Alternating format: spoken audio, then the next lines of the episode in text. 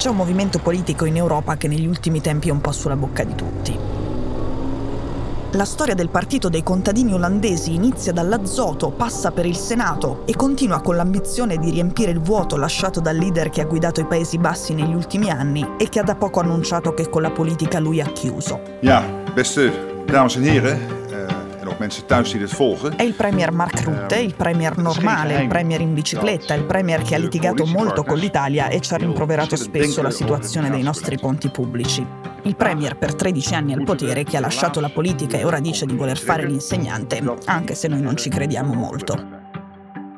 Mentre per noi la politica olandese era soltanto Mark Rutte, nei Paesi Bassi il movimento di cui vi parlavo all'inizio, il Partito dei Contadini, il BBB, percorreva sul trattore la sua parabola in ascesa.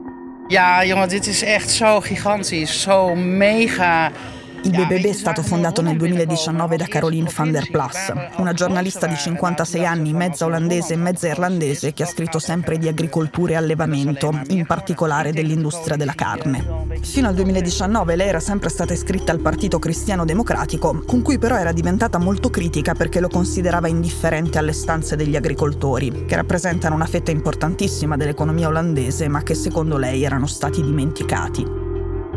Questa è una tendenza che si è verificata un po' ovunque in Europa negli anni 2000. I partiti tradizionali sono diventati cittadini, urbani, secondo alcuni elitari, mentre i movimenti nuovi antisistema hanno avuto origine nelle campagne. Il BBB è l'ultima espressione di questa rivolta contagiosa e ha un nemico su tutti, le politiche contro il cambiamento climatico.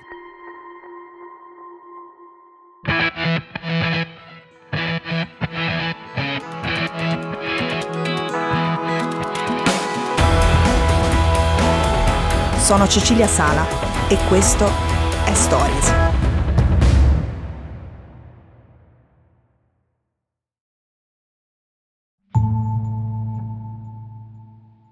L'anno dell'emancipazione per Caroline van der Plas è il 2019. In quell'anno resta vedova, suo marito è morto di tumore al pancreas e intanto i trattori iniziano a occupare le strade olandesi. Prima quelle piccole, poi via via quelle grandi, diventano un problema per la viabilità, per le consegne e naturalmente per la politica.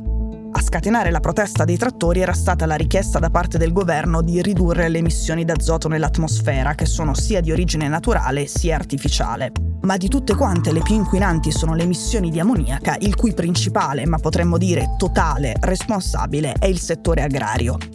Chiedendo di limitare queste emissioni, di fatto il governo stava dicendo agli agricoltori dovete introdurre sistemi più ecologici, più puliti. Il governo avrebbe anche contribuito a sostenere questa trasformazione, ma gli agricoltori hanno detto subito di no. Hanno dispiegato i loro trattori, hanno organizzato manifestazioni al grido no contadini, no cibo. E così sono entrati nel cuore di molti olandesi.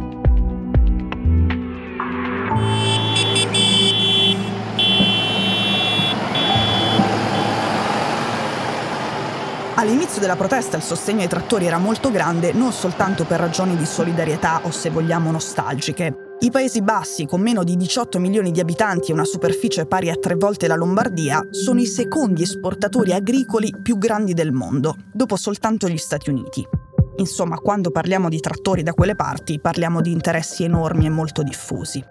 Questo spiega la potenza della rivolta, che a un certo punto è diventata anche un po' violenta e ha fatto danni, ma spiega anche perché il profilo del sostenitore del BBB non è esattamente come lo potremmo immaginare. Non è un anziano contadino che vive nelle campagne, una figura minoritaria e un po' emarginata nella società contemporanea.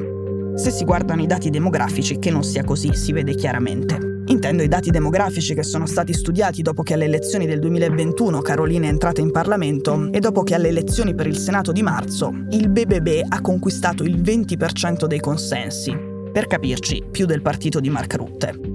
I dati dicono L'elettore del partito contadino non è più anziano della media dell'elettore olandese, vive in città dove infatti il partito è andato molto bene e non lavora la terra.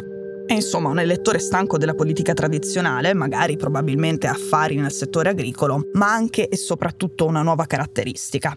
È profondamente contrario alle politiche ecologiche, all'ambientalismo e alla transizione energetica. Di conseguenza è contrario all'Unione Europea che invece con il Green Deal sta operando in affanno la transizione che gli esperti del mondo ci dicono essere necessaria per sopravvivere.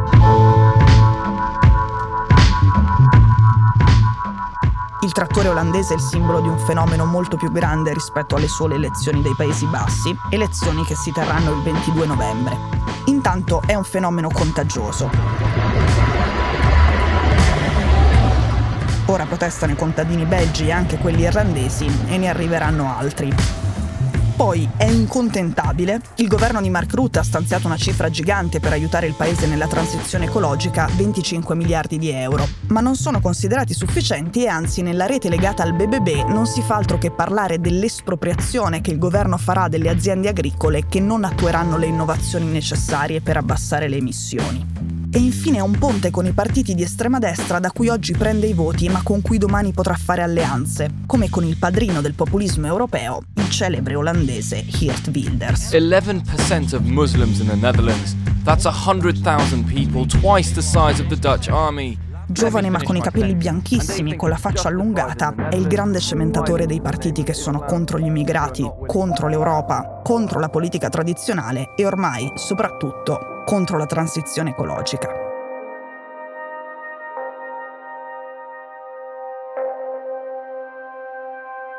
Il trattore olandese poi riassume anche un equivoco. Raccoglie voti dall'estrema destra e dall'estrema sinistra, dipingendosi come il mezzo della rivolta dei poveri contro i ricchi, ma se si guardano i dati, l'agricoltore dei Paesi Bassi è ricco. Poiché l'Olanda è un paese che è considerato un po' avanguardia delle tendenze che si realizzano poi altrove, l'assetto per le prossime elezioni è già da scontro epocale. I trattori contro Frans Timmermans, il vicepresidente olandese della Commissione europea che vuole lasciare Bruxelles per candidarsi alla guida della sinistra nazionale e che ha appena fatto un accordo con i verdi olandesi. Timmermans non è ovviamente un politico qualunque, è il padre del Green Deal, del progetto per la transizione ecologica di tutto il continente europeo, il mastodontico piano che riguarda anche il PNRR italiano. Di lui, delle sue intuizioni e dei suoi errori e dei trattori olandesi parleremo parecchio quest'autunno. E poi ne parleremo ancora parecchio in vista delle elezioni europee. Assisteremo a una corsa politica in cui il cambiamento climatico sarà al centro. E scopriremo fino a dove può arrivare, pure vicino a noi, il trattore olandese.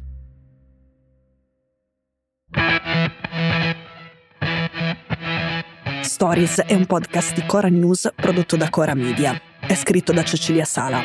La cura editoriale è di Francesca Milano. In redazione Simone Pieranni. La sigla e la supervisione del suono e della musica sono di Luca Micheli. La post-produzione e il montaggio sono di Daniele Marinello. La producer è Monica De Benedictis. Le fonti dei contributi audio sono indicate nella sinossi.